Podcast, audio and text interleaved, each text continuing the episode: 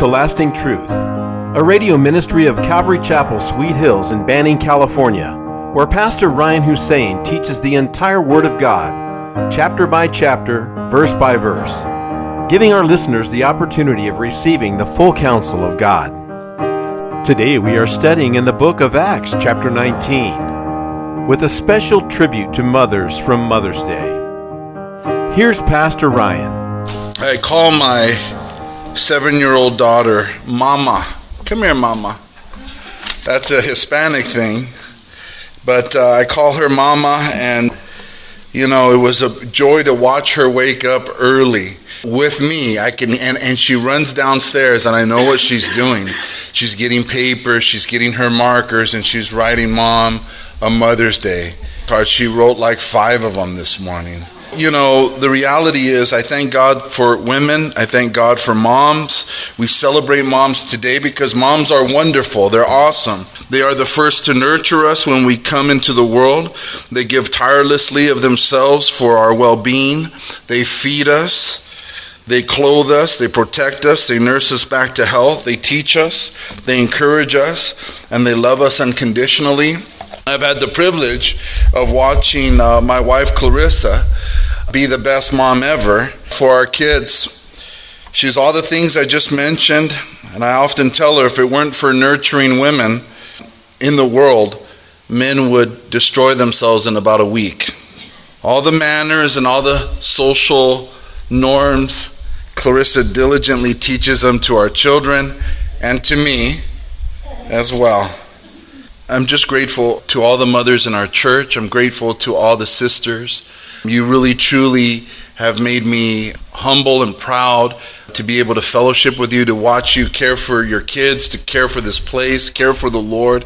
You remind me of the sisters there at the cross with the Lord when he died and at the tomb when he was resurrected. And they followed him and they ministered to him. I really, as I grow older as a, as a man, I, I just come to a greater gratitude to sisters in our church who are just so loving and, and nurturing. And, um, and I wanted everyone to stand because, all the women to stand because, you know, whether you have children or not, you can be a, a mother, a spiritual mom to those who uh, did not have moms or had issues with moms within the church. And so I'll share a little bit more about that as we go along. But let's pray for the moms and for our time. Father, we thank you so much this morning, for you are a glorious, wonderful Father. You have given us mothers, you have given us sisters, uh, aunts, and just women in general to nurture and to care and to help balance the world for sure and to rear up the next generation and to be there for the motherless and the fatherless. And, and so, Lord, we're just so grateful that we have them and that they're here this morning. Bless them today. Uh, fill their life, Lord, with your joy, with your peace, with your strength, with your goodness, Lord. Just give them a special day today as they continue to look to you as the author and finisher of their faith. So bless the women, we pray, in Jesus' name. Amen. All right.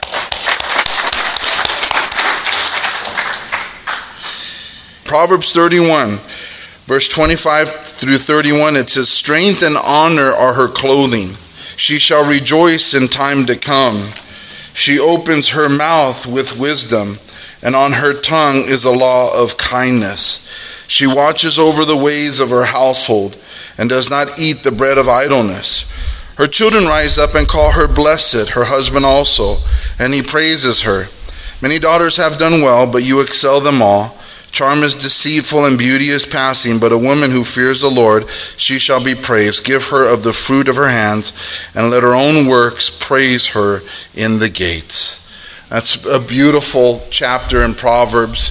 You know, I know women can have an issue with that uh, chapter as it being a, a gauge that they cannot meet but in the Lord, by His Spirit, we all can change. We serve a God who is a redemptive Father and Lord who gives us new life. We're moms who perhaps were not the best moms can become better moms through Christ, right? And so it's a, it's a beautiful reality to the Christian faith that we can be the, the man and woman who Christ has called us to be to learn patience, to learn to be kind, to learn to be more compassionate, more sympathetic, to learn to be more diligent. We're all a work in progress, but these wonderful scriptures are there from the Lord to women. This is this is what you can be if you walk in the Spirit. You can be do all things through Christ who strengthen you. Amen. My natural mother, a little bit about her, was a sadly in my life, for those of you who know, wasn't very interested in my life. And she was just in that place where she was interested in her husband, but her husband happened to hate me, hate my existence. So I grew up in, in a home of constant fear of him. And uh, at 15, at the age of 15, he ended up leaving. I ended up finally hitting him back. And when he left, the streets of Almani basically was how I was raised. I was I did whatever I want from 15 and on. So I grew up not really knowing what a mother who loves their children unconditionally look like. And when I came to Jesus Christ at 23, one month before I turned 24, it was August of 1999. So my birthday's in September, August of 99, I get saved. The next month I turn 24. So it's like, I don't like saying I was saved at 23. I want to say I was saved at 24 because it's one month away. Because I basically lived out 11 months of tw- being 23. But, anyways, when I came to Christ, God knew that I was going to need a mom in my life badly, badly.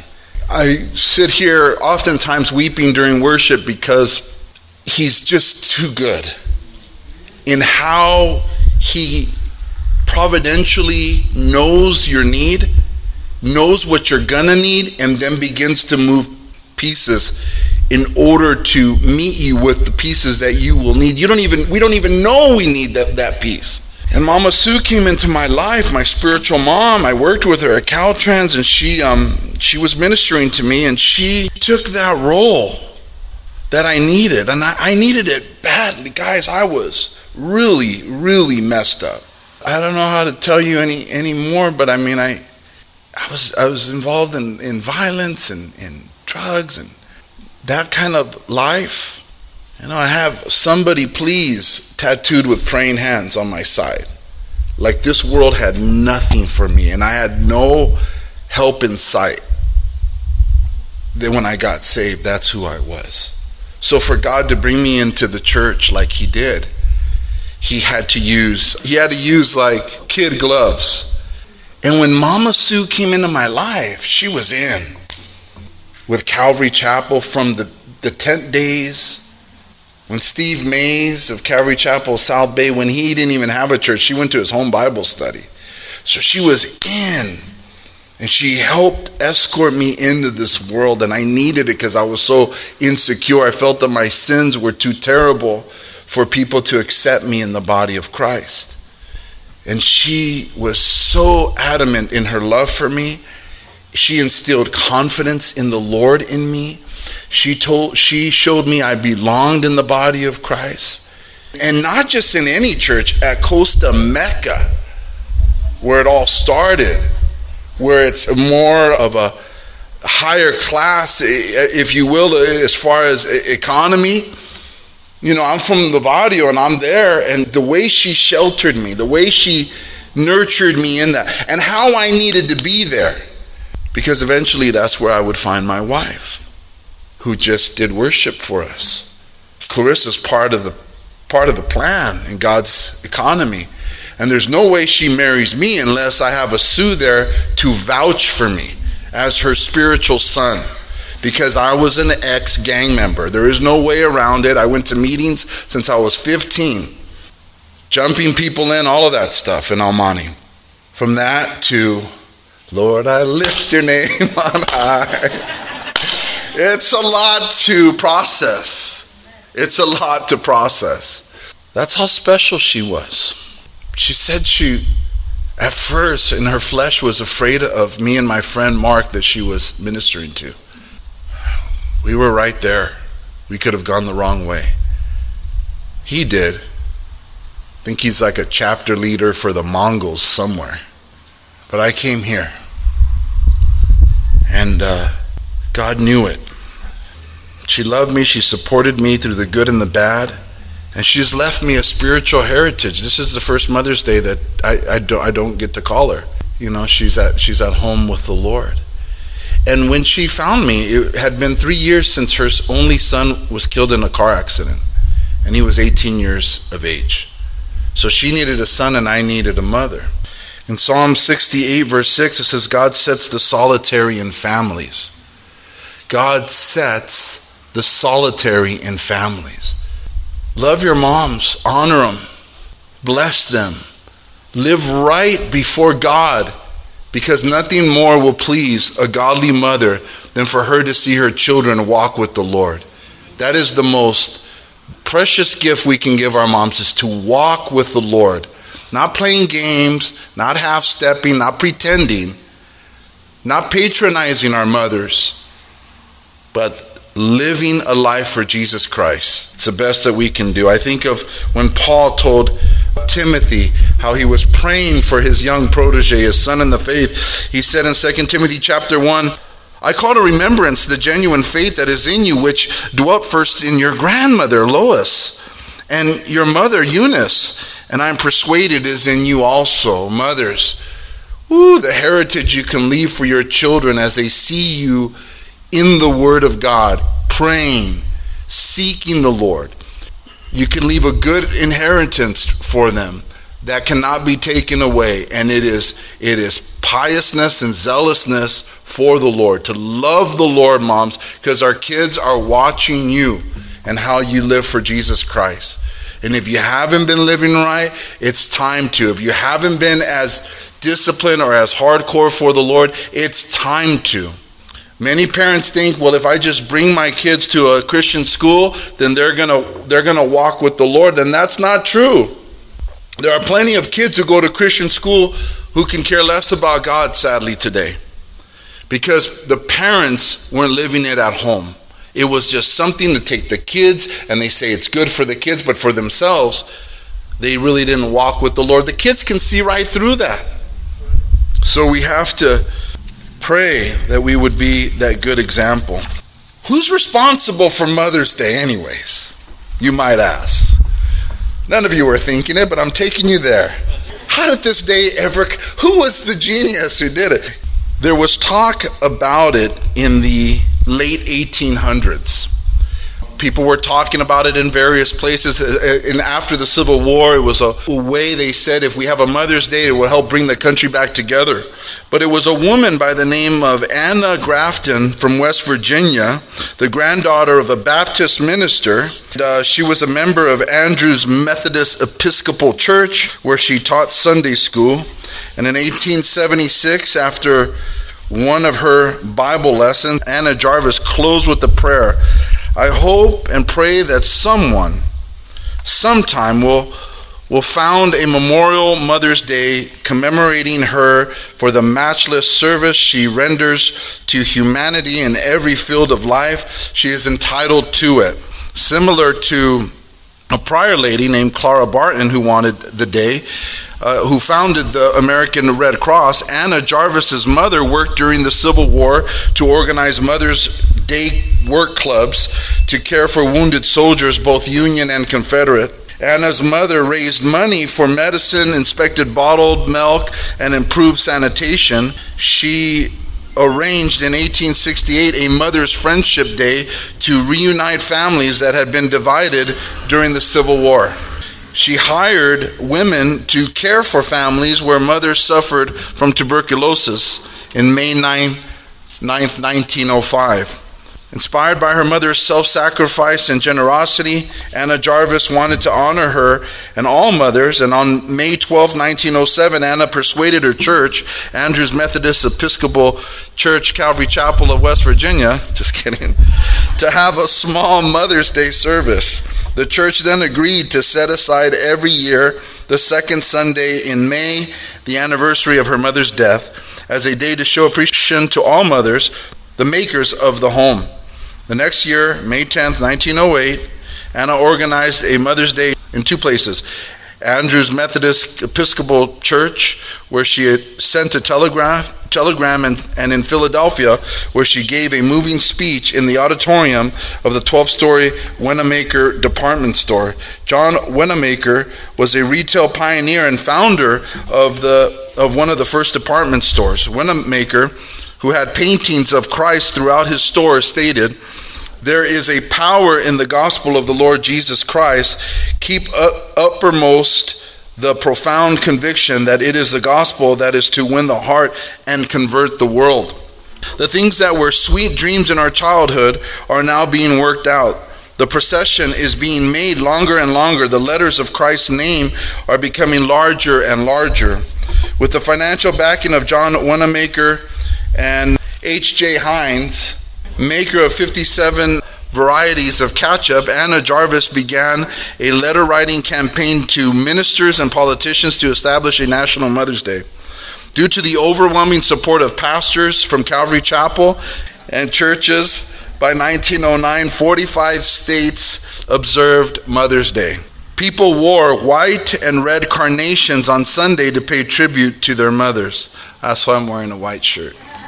On May 8, 1914, Congress designated the second Sunday in, in May as Mother's Day. On May 9, 1914, President Woodrow Wilson proclaimed the first National Mother's Day as a public expression of love and reverence for the mothers of our country.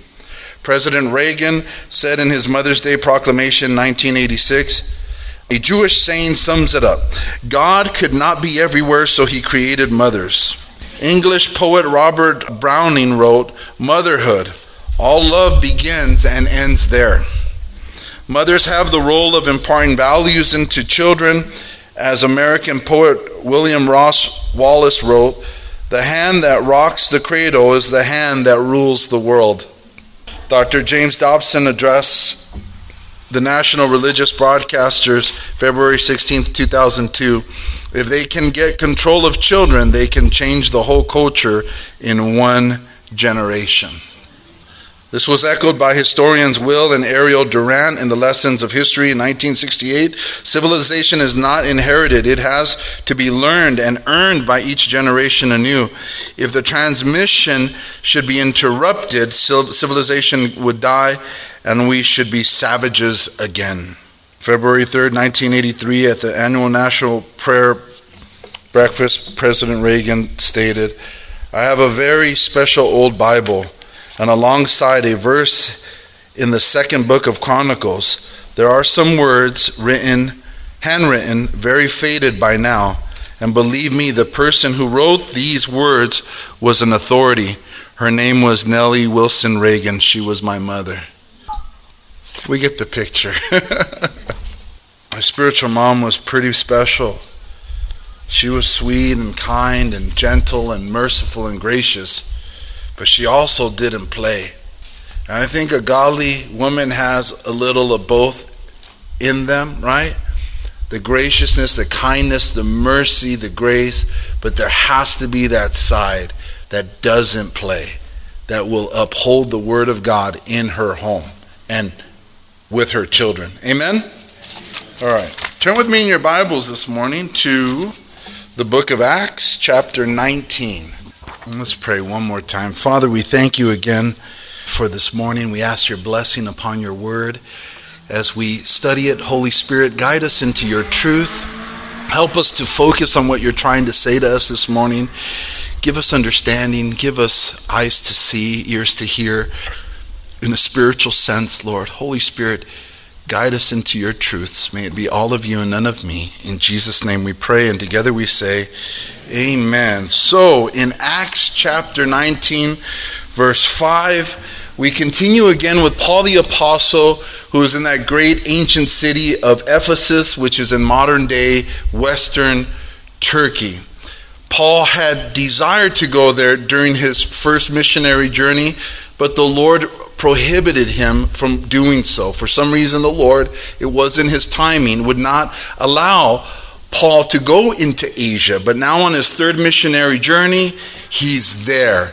And this is uh, the city of, of the great temple of Diana, the false goddess and the Ephesians. It's a very cosmopolitan place. It was a, a major seaport. It was the capital for the Roman Empire in Asia. And this is where Paul is. And when Paul had arrived, he found some believers that were in need of further information concerning the gospel. He had asked these believers if they had received the Holy Spirit. And they said to him, We have not even heard that there was a Holy Spirit. And so they needed more information. And he asked them, Well, then what were you baptized into? And they said, Into the baptism of John the Baptist. And so he explained to them that John the Baptist baptized people for repentance in preparation for the coming of the Messiah. But now the Messiah is here. You need to be baptized in the name of Jesus Christ. And so he said this to them. And it says here in verse 5 that when they had heard this, they were baptized in the name of the Lord Jesus. And in verse 6, and when Paul had laid hands on them, the Holy Spirit came upon them, and they spoke with tongues and prophesied. Now, the men were about 12 in all. And so we see just a beautiful acceptance of the full story of Jesus Christ, the gospel message, that he died on the cross for our sins, he rose on the third day, and he's at the right hand of the Father, and he's also given all of us who believe in him spiritual gifts, supernatural abilities that God gives to us by the power of his Holy Spirit. And in this story, right when they accept the Lord and are baptized, and Paul laid hands on them, the Holy Spirit came upon them and they began to speak in tongues and they began to prophesy. It was pretty, pretty much a, an exciting moment for Paul and these 12 men. And this morning, you know, it's a perfect time to speak about the gifts of the Spirit because we see here that they're speaking in tongues and prophesying like right off the bat. And I know that there's people who perhaps are new to the faith or perhaps have not been taught concerning the gifts of the Spirit. And the Bible is clear that God doesn't want us to be ignorant concerning the gifts of the Spirit. So let's go together to 1 Corinthians chapter 12 and take a look at what Paul would say concerning the gifts of the Spirit in 1 Corinthians chapter 12. So here in 1 Corinthians chapter 12, uh, we'll begin in verse 1. We're going to go down to 11. It says, Now concerning spiritual gifts, brethren, I do not want you to be ignorant. So God doesn't want his church, believers, to be ignorant of the gifts of the Spirit. I don't want you to be ignorant. You know that you were Gentiles carried away to these dumb idols. However, you were led. Therefore, I make known to you that no one speaking by the Spirit of God calls Jesus accursed, and no one can say that Jesus is Lord except by the Holy Spirit. There are diversities of gifts, but the same Spirit. So there's many gifts, but there's unity within the church. There's many gifts, there's diversities in gifts. We all don't have the same gifts. There's diversity in the gifts, but there's a unity of spirit. That's what, he, what he's saying here. There's diversity of gifts, but the same spirit. There are differences of ministries, but the same Lord. And there are diversities of activities, but it is the same God who works all in all. But the manifestation of the Spirit is given to each one for the profit of all.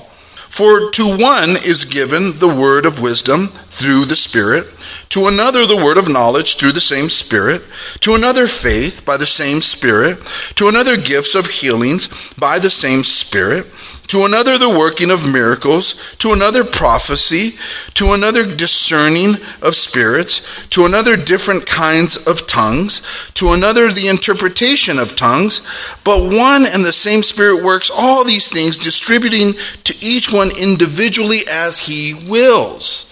And so the Bible is clear that God not only saves us, but He's so wonderful in that He gives us supernatural abilities and gifts that He wants to use in your life for the benefit of the church. The question should be asked Are we using those gifts and abilities for the benefit of the church? Thank you for joining us today at Lasting Truth Radio. If you're in the area, come out and join us for Sunday services at 10 a.m or Wednesday evenings at 7 p.m. We are located at 3035 West Nicollet Street in Banning. You can also find us on YouTube or Instagram. If you would like to donate to our program, please do so on our website at ccsweethills.org and just hit the online giving tab. We hope you will continue to tune in as we journey through the entire Word of God with the teaching of Pastor Ryan Hussein at Calvary Chapel, Sweet Hills. Cherubim above your throne, sing.